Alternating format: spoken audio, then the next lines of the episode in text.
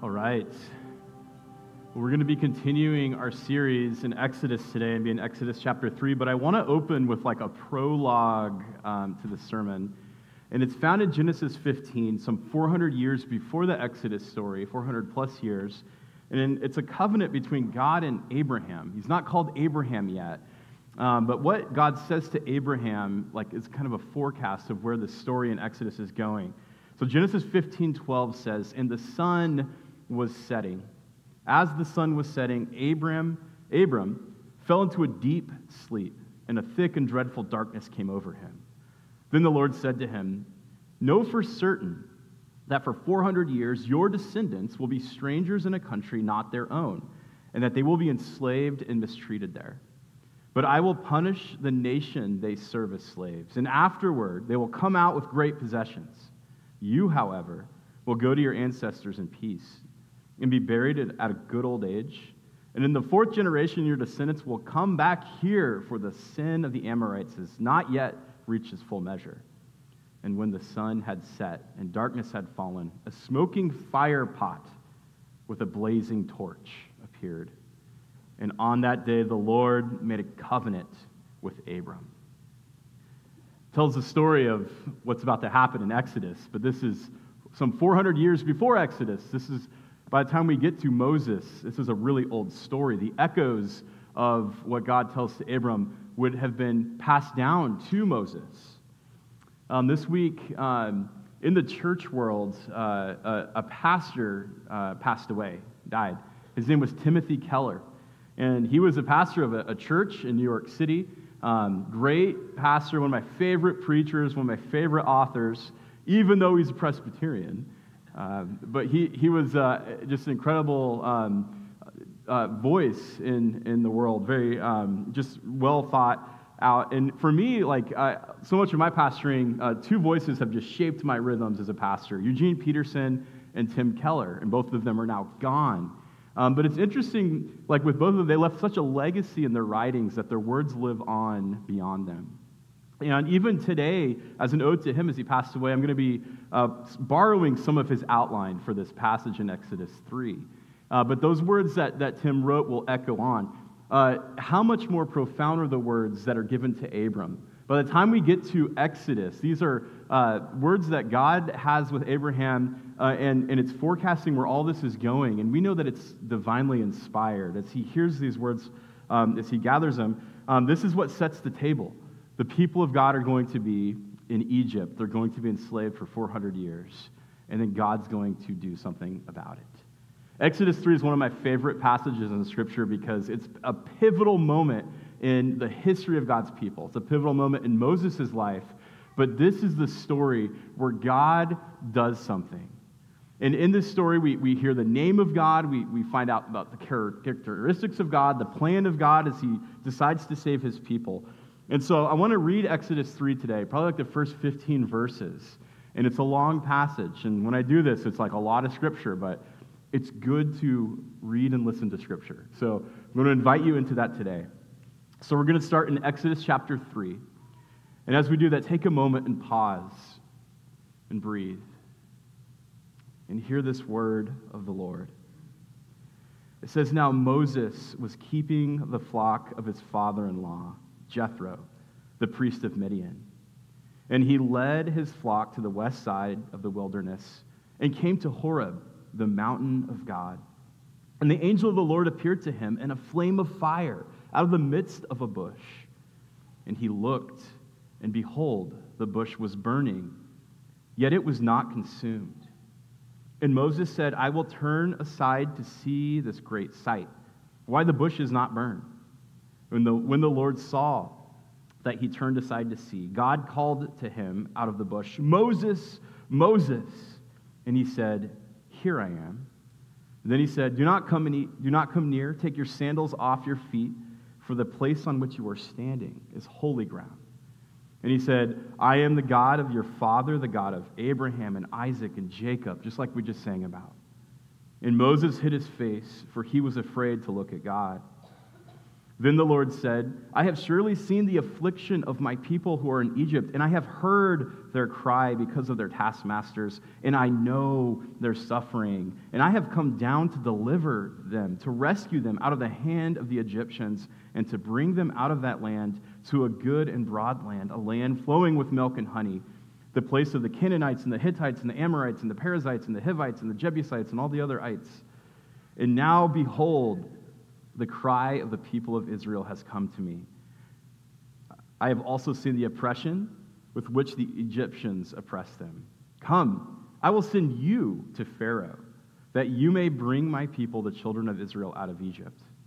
But Moses said to God, Who am I that I should go to Pharaoh and bring the children of Israel out of Egypt? But he said, But I will be with you, and this will be a sign for you that I have sent you. When you have brought the people out of Egypt, you shall serve God on this mountain. And finally, then Moses said to God, If I come back to the people of Israel and say to them, The God of your fathers has sent me, and they ask me, What is his name? What shall I say to them? God said to Moses, I am who I am. And then he said, Say this to the people of Israel I am has sent me to you. God also said to Moses, Say this to the people of Israel The Lord, the God of your fathers, the God of Abraham, the God of Isaac, the God of Jacob, has sent me to you. This is my name forever, and thus I am to be remembered throughout all generations. All right, the story, the story of the burning bush. Some of you are familiar with that, going all the way back to Sunday school. It's something that can be easily understood. And yet there's a depth here. There's a, there's a profound mystery about how God works, and his characteristics are, are found in this passage. So there's a couple of things. One, as we, we look at this passage, there's some theological truths I just want to draw out of it about who God is, his characteristics, and what he's up to. And then what I would call some pastoral concerns for the community or some pastoral thoughts like if, what does this word mean for us in this place so it, uh, a, a, quick way to say it is when we look at the characteristics of God, it, it tells us that He's a God of patience, He's a God of holiness, He's a God of absolute sufficiency, and He's a God of presence. He's near. He's a God who is patient. So this passage opened up that says, Now Moses was keeping the flock of his father in law, Jethro, the priest of Midian. He's keeping his flock, he's tending sheep. He's watching over sheep. He's continually doing this. And if you know the story of Moses up to this point, his life starts off great. Well, not great. It's like starts off pretty wild. Um, he, he's born and he's put into the Nile as a baby, but then Pharaoh's daughter finds him, adopts him, and strikes a deal with Moses' real mom, the Hebrew lady, and uh, he grows up in the house of Pharaoh, an incredibly um, influential house, one of the most powerful people on earth. In that house, Moses is raised. And as he's raised, he probably gets the best education. As Moses is raised, uh, he probably um, you know, read, reads books like How to uh, Win Friends and Influence People, you know, those kinds. He's like in Forbes 30 under 30, like uh, this up and coming leader in Egypt. Uh, he's wealthy, and he also has this realization that he's, he's a Hebrew, he's an Israelite. He's different than the Egyptians. As he's getting older, near the age of 40, it tells us that he sees one of his fellow Hebrews getting beaten by one of the Egyptians, and he decides to try to do something about it. This is probably something that has been building up in Moses for a while, and he snaps. And it tells us, it tells us, the text tells us that he murders this Egyptian to, to try to help his Hebrews out, uh, his Hebrew brethren. And then they, they see that the next day, they, they, like let him know that they have witnessed this murder. And Moses realizes that he's in trouble. So he flees. He runs away from Egypt because his life is on the line. And as he runs from Egypt, he goes across the wilderness to this kind of forgotten part of the, uh, the world, a place called Midian. And there he meets a man and his daughters gets married. And this, this man who grew up in Pharaoh's household spends the next 40 years in this quiet, forgotten area tending sheep, watching over his father in law's sheep. A completely different lifestyle than the first part of his life, a very humble lifestyle, being a shepherd. Uh, uh, it, it's something that um, isn't super exciting. In fact, I would say it, it would probably feel like Moses that his life has come to a dead end. Like there's not a lot of like upward, uh, you know, movement in the shepherding world. And not just that is it's like it's like his father-in-law's, you know, uh, business. He's like just working for his father-in-law, eking out a living, you know, take very quiet, quiet life, different than the first part of his life. And yet, this is when God comes to him and says, It's time now for you to walk into your calling. It's time now for you to be who I've called you to be. Early in Moses' life, he wanted to do something about the Israelites in slavery. He goes about it the wrong way. 40 years later, he's probably 80 years old. He's now given this opportunity again. It reminds me of like the, uh, in the movie um, uh, The Lion King. You know, like The Lion King, you have Simba.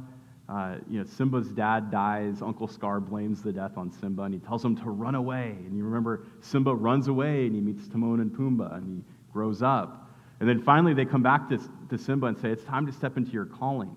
And Simba comes back, and he's ready to rumble. He's in the prime of his life, and he's ready to take on Scar. Moses is 80 when God comes back. Moses has lost all of his, uh, his financial uh, influence, his relational influence. He's lost his physical prime. He's 80 years old. And now he is ready for God to use him. God says, Come, I'm going to send you to Pharaoh. And you would think, like, this isn't probably the ideal, like, why didn't God do this 40 years before when Moses was in Pharaoh's household, had all the influence, was in the prime of his life, was ready to rumble? Like, why doesn't God do it then? Why does he do it now? And you start to realize that there's this different type of timing that God has for his people when, when he calls a person. It's a different type of timing. You could call it, um, maybe it's a strategic patience that God has with people. I've heard, it, I've heard it called a brilliant delay that God has in people's life. But for whatever it is, God is patient and he waits until he thinks Moses is ready to lead his people. And it looks completely different than the kind of leader that we would expect to lead these people out of slavery of this empire. Here's a couple of principles of God's patience, strategic patience, when it comes to how he's patient with us. One is this um, until you feel, feel useless, you're not useful to God. Let me explain that. Until you feel useless, you're not useful to God. You see, you're, you're never of use of, of God until you come to the end of yourself. This is the story of the gospel. For us to come into relationship with God, we have to come to the end of ourselves. We come to this moment where we realize, I'm not God. And I can't do all of this. In fact, I need a Savior. The story of, of surrendering your heart to, to God is you realize you, you become very aware of your own brokenness and limitations. And you, you come to this moment of surrender where you say, God, will you, I'm desperate for you to give me life. I'm desperate for you for, for salvation. I've come to the end of myself. And the same thing happens when, when God uses us. Like it starts there. But then, if God wants to use us, we, we have to empty ourselves of, of us. And for Moses, he has this huge calling. But God doesn't use Moses until Moses is very small so that God can be very big in his life. I found this to be true in my own life. Um, you know, God felt like calling to ministry at a very young age in my 20s. I was ready to go. I was like, oh man, we are going to end we're going to end global poverty in my generation. Uh, we're going to renew culture in my generation. We're going to see revival. We're going to do all this stuff. It's going to be amazing. And I feel like God was like, let's just start with like what's going on in your own soul, Jared. Like, there's a lot of work that needs to be done in here. And, and, and going through like a, a process of, of pruning, of, of, of breaking down, of, of me realizing my need of like my own limitations, my, my own brokenness um, it, it, was, it was a painful process. It's still a process that I, that I go through because I get in the way. It, becomes about me. And yet, when I finally get to a moment of desperation, then God's strength can come through in my life. And I think you see this with Moses, with how he starts out to where he's at when God finally calls him with this burning bush. The second is that God's timing is virtually never our timing. So if we come to this, this moment of desperation, we also have this understanding that God's timing is just a lot different than what we want. Like you would think that God's timing would be Moses when he's 40, and yet now it's Moses when he's 80. You would think it was Moses when he has all the influence. It's Moses when he has nothing that God comes to him. And God has this way of, of working out his timing much differently like, than the plan that we would put in place. Um, 2 Peter 8 9 talks about uh, kind of how God's timing works. It says, But do not forget this one thing, dear friends. With the Lord, a day is like a thousand years, and a thousand years is like a day. The Lord is not slow in keeping his promise, as some understand slowness. Instead, he is patient with you not wanting anyone to perish, but everyone to come to repentance. I love that line. The, God, God, the Lord is not slow in keeping his promise, as some understand slowness. I mean, how true do I find that in my life? And it's like, man, why doesn't God do this thing for me? Or like this thing I've been praying for, this thing that I've been hoping for. And I don't understand like what his plan is when I'm in the midst of it. But what these scriptures tell us is that God is working out his own timeline, and we're invited to trust that. Just because we don't understand it doesn't mean he's not doing anything. Jeremiah 29 11. Um, this is a, a great life verse, right? Like, for I know the plans I have for you, declares the Lord plans to prosper you, and not to harm you, plans to give you a hope and a future. Then you will call on me and come and pray, and I will listen to you. I know a lot of people that will use this as a life verse, and that's great. But no one ever uses the verse right before it as a life verse, where it talks about how this is 70 years before these plans come about. So it's like, in 70 years, my promises will come about. And you're like, that, that's a long time. Like, so 70 years so, like, for I know the plans I, I have for you, like, I, oh, that's great, but, but you're like taking the long view if that's your life verse. I'm just want to say that. That God's timing is not our, our timing, His slowness is different than what we understand. And for Moses, he's 80. He's 80 years old when God comes to him and says, Now it's time for you to lead my people out of Egypt. I don't know if we have any people in this room that are 80 years old. I'm 40. I'm at the age where Moses killed the Egyptian, you know? But 80, and he has this new calling, this calling that is incredibly huge to lead his people out of Egypt. God's patience. God is a God of patience and a God of timing, a, a God of brilliant delays, a God of strategic patience. And that character is revealed from a pastoral perspective, this is something we, I, I reflect on, but, but where do I need to remember that aspect of God's character with how I'm living life right now? That his timing is not my, my timing. That he's at work even though I can't see it. How do I, what does that mean for me right now? Um, second thing is that not only is uh, God a God of patience, he's a God of holiness. A God of holiness. Um, and uh, when, when he appears in this uh, burning bush, it says in verse 2 the angel of the Lord appeared to him in a flame of fire out of the midst of a bush. And he looked, behold, the bush was burning. Goes on. He, he approaches after God calls him, and, and then God says this Do not come near, take off your sandals, for the place on which you're standing is holy ground. Tyler was like, Are you going to take off your shoes as like an example of, and I'm like, Nope, not going to do that.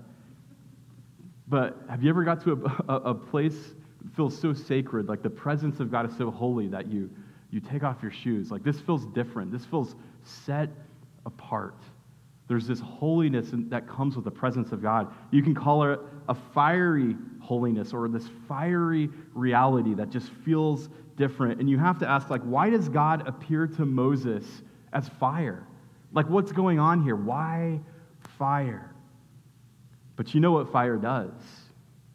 Fire it smites the senses, right? Like you, you see its brightness, it could be overwhelming at night.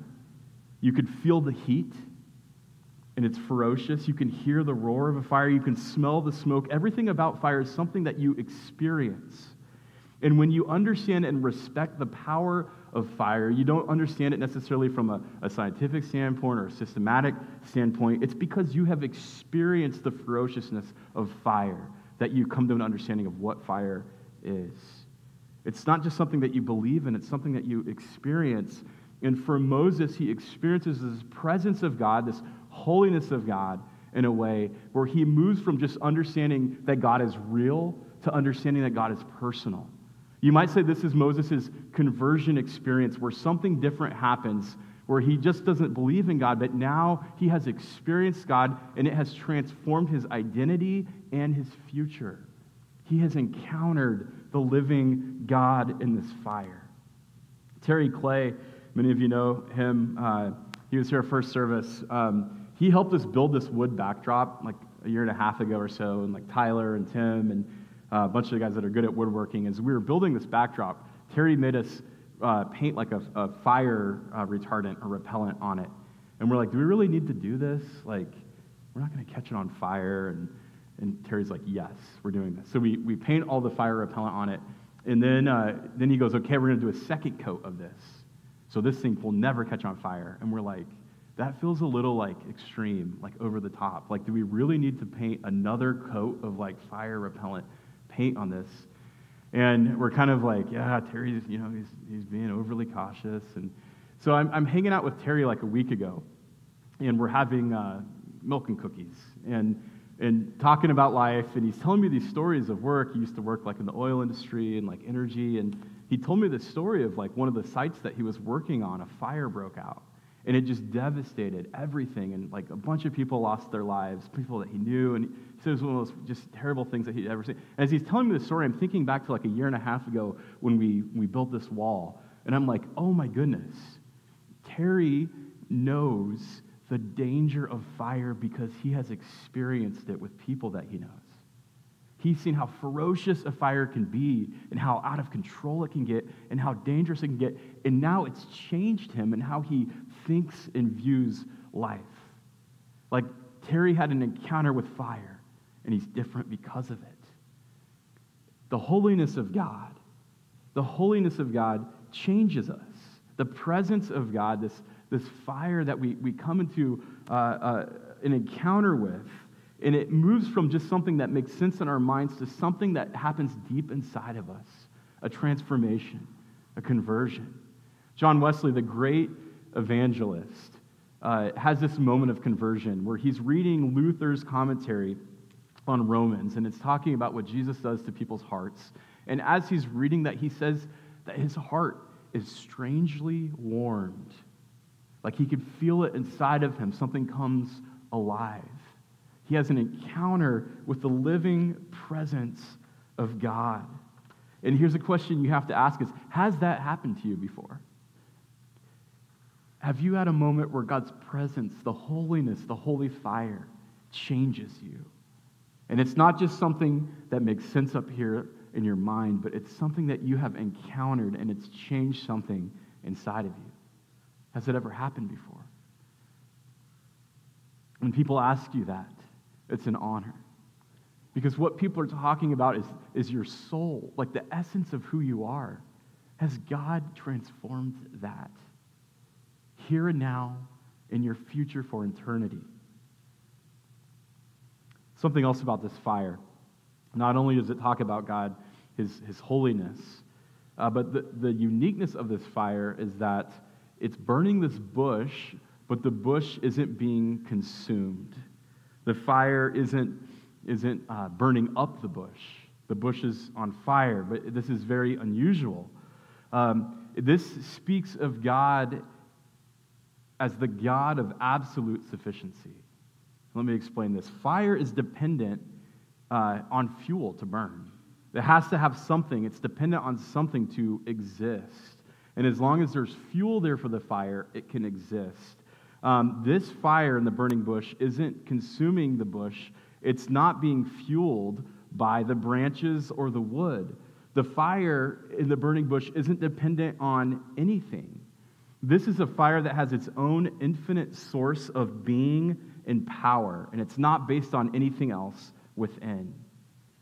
This presence of God, that we understand is absolute sufficiency. Is He is the author of life. Uh, he is uh, not dependent on anything else. In the theological world, we have this uh, a phrase that it's the aseity of God. Aseity of God. Um, our youth pastor, Jacob, is in seminary right now at Phoenix Seminary. And sometimes he comes up with terms like this, and we're like, Jacob, that's you know, such a technical term. No one's going to. And like, here I am trying to explain this, and I'm using this big seminary term, the aseity of God. Uh, the all absolute self sufficiency of God, the self existence of God is found here. And here's why that is important. When, when Moses says to God, What is your name? Who are you? Here's how God answers He says, Tell the people that I am who I am, and tell the people that I am sent you.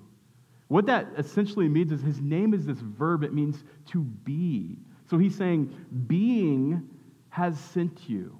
The essence of, of, of life, the, the, the author of all life is here, and his presence is not dependent on anything else.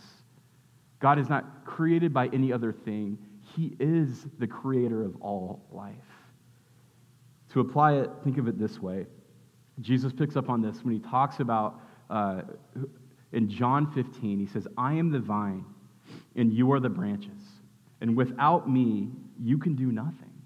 Without me, without abiding in this presence, there's nothing that you can do because the source of life gives us life.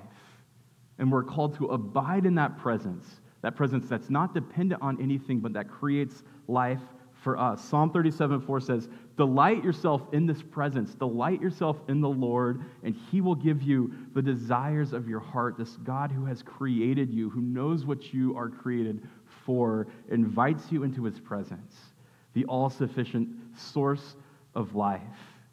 2 Corinthians 12 9 reminds us this, and this goes back to us coming to the end of ourselves with, with how we get our energy, with where we, like, the, the life force comes from God. It says, he has said to me, My grace is sufficient for you, for my power is made perfect in weakness. Therefore, I will boast more gladly about my weakness, so that the power of Christ may rest on me. He is our source of life, He is our creator. Uh, Keller, Tim Keller tells this story um, called Palm Monday. I've heard him tell it a number of times. And it's about this little donkey. And I just, I love, for some reason, I love stories about donkeys and poems about donkeys. And uh, especially, especially, with Palm Sunday, Chesterton has a great one. Um, but he tells this story, it's the, it's the day after Palm Sunday. And this little do- donkey wakes up and he's savoring every memory of Palm Sunday. And he's thinking about how great it was and the whole parade, and it was just a blast. So he goes into town and he's got his ears up and he's super proud. And he goes to the well, the watering well, and he kind of like strolls in, looks around, all these people, like, can't, can't wait for them to see me. And as he's at the watering well, no one even looks at the donkey. And He's like, oh, that's kind of strange. So continues to walk, goes into the marketplace, and he's in the marketplace. People start yelling at him, like, stupid donkey, you can't be in here. This is the marketplace. Get away from the food. Like, hostile towards him, kick him out keeps walking through the town and he's like walking around and he's like, Where are all the hosannas? Like, where are the palm branches? What happened? It's only been a day. And he's devastated. And he goes home and he sees the mama donkey. And the mama donkey's trying to console him. And she says to her child, You silly little donkey, didn't you realize that it was the presence of Christ with you that made everything so glorious yesterday? Without Christ, you can do nothing. You think, well, that's kind of a harsh reality for the donkey. But this is this, this truth about life with Christ. When we abide in the presence, the source, the absolute sufficiency of God, like we are given, like our life takes on a, different type of, of purpose. Life is full. Life is alive. Life is eternal. Without Christ, we can do nothing. But this author of life invites us into his presence and in what ways do we need this today? What ways do we need to experience this life force of God who invites us into his presence? Then finally, God, he's also the God of presence, the God of nearness. the God who is with us, the God who is here. And this is a mystery as well. When you see uh, this, well, when you see this word see uh, in this story, it tells us in, in, Exodus 3, like Moses is, he's walking and, and the angel of the Lord appears to him and it says that he looked and then it says that Moses turned aside to see and it was a great sight. And when the Lord had saw him, he turned aside to see God. And it's like, like Moses is seeing God uh, for, the, for the first time. But then in verse 7, it says this about God The Lord said, I have surely seen you. I have surely seen the affliction of my people who are in Egypt, and I have heard their cry, and I know their suffering, and I have come down to deliver them, to rescue them. And it's not just that Moses is seeing God, it's that there's this God whose presence has been with Moses this whole time, and he sees and he hears and he knows, and he's this personal God who understands everything that Moses is going through. And he says, I have come down to rescue. What does that sound like? I have come down to be with you. James 4 8 says, Draw near to God, and he will draw near to you. And we see that, that this presence of God is with us. This is Emmanuel, God with us. When Moses feels inadequate, he's like, I, I can't be the person that goes and, and, and saves. God says, uh, But I will be with you. And that changes things. This presence of God changes everything. But there's another twist to the story that, that's interesting. Like the presence of God, we, we know it's this overpowering presence, like the glory of God. There, we'll get to this in Exodus where Moses is like, he like can't see or touch God because it would just consume him because God is like this consuming fire. And yet in this story, it tells us that Moses is able to experience the presence of God. And then you see this little detail there that we forget that the angel of the Lord appeared to him the angel of the Lord appeared to him in the flame. And then it tells us that the, Lord, the word of the Lord comes as the angel of the Lord. It's, it's a really interesting discussion of what does this mean? Like, we know about angels, right? Like, we've all seen It's a Wonderful Life, and there's like Clarence that shows up, like those kind of angels. But then we know about like archangels that we see in Scripture. We, we, we know about like Gabriel, who's this messenger. But the angel of the Lord, this figure that is found throughout the Old Testament, this is interesting. Because when, when Gabriel speaks, he speaks for the Lord. But when the angel of the Lord speaks, he speaks as the Lord. And you see this thing, this angel of the Lord that keeps appearing throughout the Old Testament. One of the commentaries I was reading on it, Alec uh, Motyer, who wrote the message of Exodus, says this about the angel of the Lord is revealed as the merciful accommodation of God, whereby the Lord can be present among a sinful people when, were he to go with them himself, his presence would consume them. We can put it this way the angel suffers no reduction or adjustment of his full deity, yet he is that mode of deity whereby the holy God can keep company with sinners. This holiness of God, this presence of God shows up, can, can meet with this failure like Moses, this forgotten person who's a murderer. This angel of the Lord allows this to happen. And you see this angel of the Lord again and again who doesn't just speak for God, who speaks as the Lord throughout the Old Testament. There's a story that's really fascinating between Abraham and Sarah and Hagar uh, Sarah's maidservant and their son Ishmael that takes place in Genesis 21, where the angel of the Lord appears. And as you, if you know this story, like Sarah can't have babies, so she ends up giving her maidservant to Abraham, and they have this son. Hagar has a son named Ishmael. And then Hagar is just like brutal towards Sarah. And they go back and forth and they're fighting and just going at it. And finally, Sarah said, I had, I've had enough. You're my maidservant. I want you out. She goes to Abraham, and Abraham basically like kicks out Hagar and this child, which means that this child is probably like Hagar, a Hagar and, and, and a baby. They're not going to make it without Abraham being there. They're cast out. And as they, they're cast out, Hagar and Ishmael are running out of food and they run out of water. And in the, in the story in Genesis 21, Hagar starts crying out. She starts realizing her son Ishmael, who's been rejected by her dad, is going to die. He has no water. So it says that she goes like an arrow shot away from him because she can't stand listening to him suffer as, she, as, as he's dying. And she cries out to God. And it says, The angel of the Lord appears. And the angel of the Lord says, that, that God has heard her cry. And, and God then at that moment provides water for Ishmael and starts this new relationship with Hagar and Ishmael. And even though Hagar is cast out, and even though like she, she does all this stuff that, uh, that, that is just terrible towards Sarah, because she's been cast out of this family, God still provides grace and mercy for her to have life. There's this echo of the gospel in that story. Because this gospel story that happens, you know, many years later, this story of a boy named Jesus born to a poor woman who lives a life of rejection, who suffers. We know the story when he goes to his cross, he, the cross, he cries out that he thirsts. And it tells us that he, it, that in this moment, his father, God, for, forsakes him. And Jesus, who deserves life, ends up getting death so that we can have life. If Ishmael, who is, is bound to have life, ends up getting mercy, like Jesus is this opposite story where he cries out and where he deserves life, he receives death. But this angel of the Lord, then what this does is because of who Jesus is, like we have the ability to be in the presence of God. Even though we deserve death, we get life. This angel of the Lord speaks for the Lord. Here's what Alec Motyer would eventually say. He says, There is only one other in the Bible who is both identical with and yet distinct from the Lord. One who, without abandoning the full essence and prerogatives of the deity or diminishing the divine holiness, is able to accommodate himself to the company of sinners and who, while affirming the wrath of God, is yet supreme, a this uh, supreme display of his outreaching mercy. The angel of the Lord can be appreciated only when understood as the pre incarnate appearance of Jesus Christ. This angel of the Lord. And you think, well, that, is that what that is?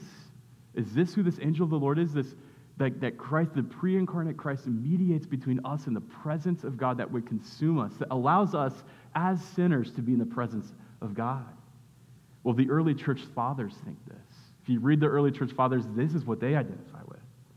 And then you hear these words from Jesus in John chapter 8. It says, Very truly I tell you, Jesus answered, before Abraham was born, I am. All of this, all of Scripture, is pointing towards Jesus, the Son of God. Jesus who allows us to have access, who, Jesus who, who gives us life, life that is eternal, that says this presence of God that is so powerful and it's like a fire, but yet with Jesus we have the ability to be in this presence of God, and that presence now becomes transformative for us, for our identity, and for our future. This presence that Moses encounters here in the burning bush, that changes him, that same God is present here and now. And he invites us into a relationship with him that is transformative. In, in Christ, we are given life, life that is full, life that is eternal. And you have the opportunity for that. This mysterious, mysterious presence of, of God here. We're closing today with a time of communion. And what communion does is it's another way to communicate this message that God has seen our suffering, He has heard our cry, and He has come down to rescue. The story of communion uh, is the story of this gospel that God takes on flesh and blood, He becomes a human. That body gets broken open on the cross, His blood gets shed and poured out. When we take communion, that we, we do this in remembrance of what Christ has done for us. And we also proclaim this story that the presence of God, that we have access to that, that that presence changes us. And if that presence could change someone like Moses, think of what it could do for you. Today, as we close our time, we want to invite you to this communion table. We have elements in different places throughout the room. You could take it on your own today. But the bread, the cracker represents the body of Christ that was broken. The juice represents the blood of Christ that was shed for you. And we come together to take that, we remember it, we proclaim it. That our future is different now because of this presence of God. And maybe today you need to come with just, uh, uh, when you think of the, the God's timing, and with where you're at in life and what, what you're wrestling with. And it's a time of just trust and surrender. It's a, a time where you might be at the end of yourself, but you trust that to God's timing. Maybe today it's you're coming into the presence of God and, and you're, the, the holiness of God that isn't just something that makes sense in your head, it's something that you encounter that is real. Maybe it's something uh, for you that is, is a time of surrender. But we invite you to the table today, to this presence of Jesus. Let's pray.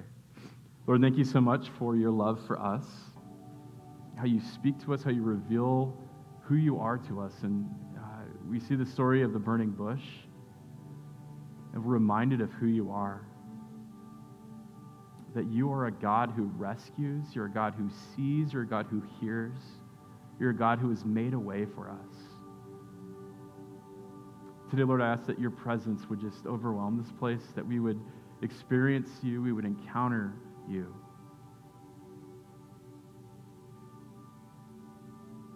Lord, we're so grateful for your love. And it's in your name we pray.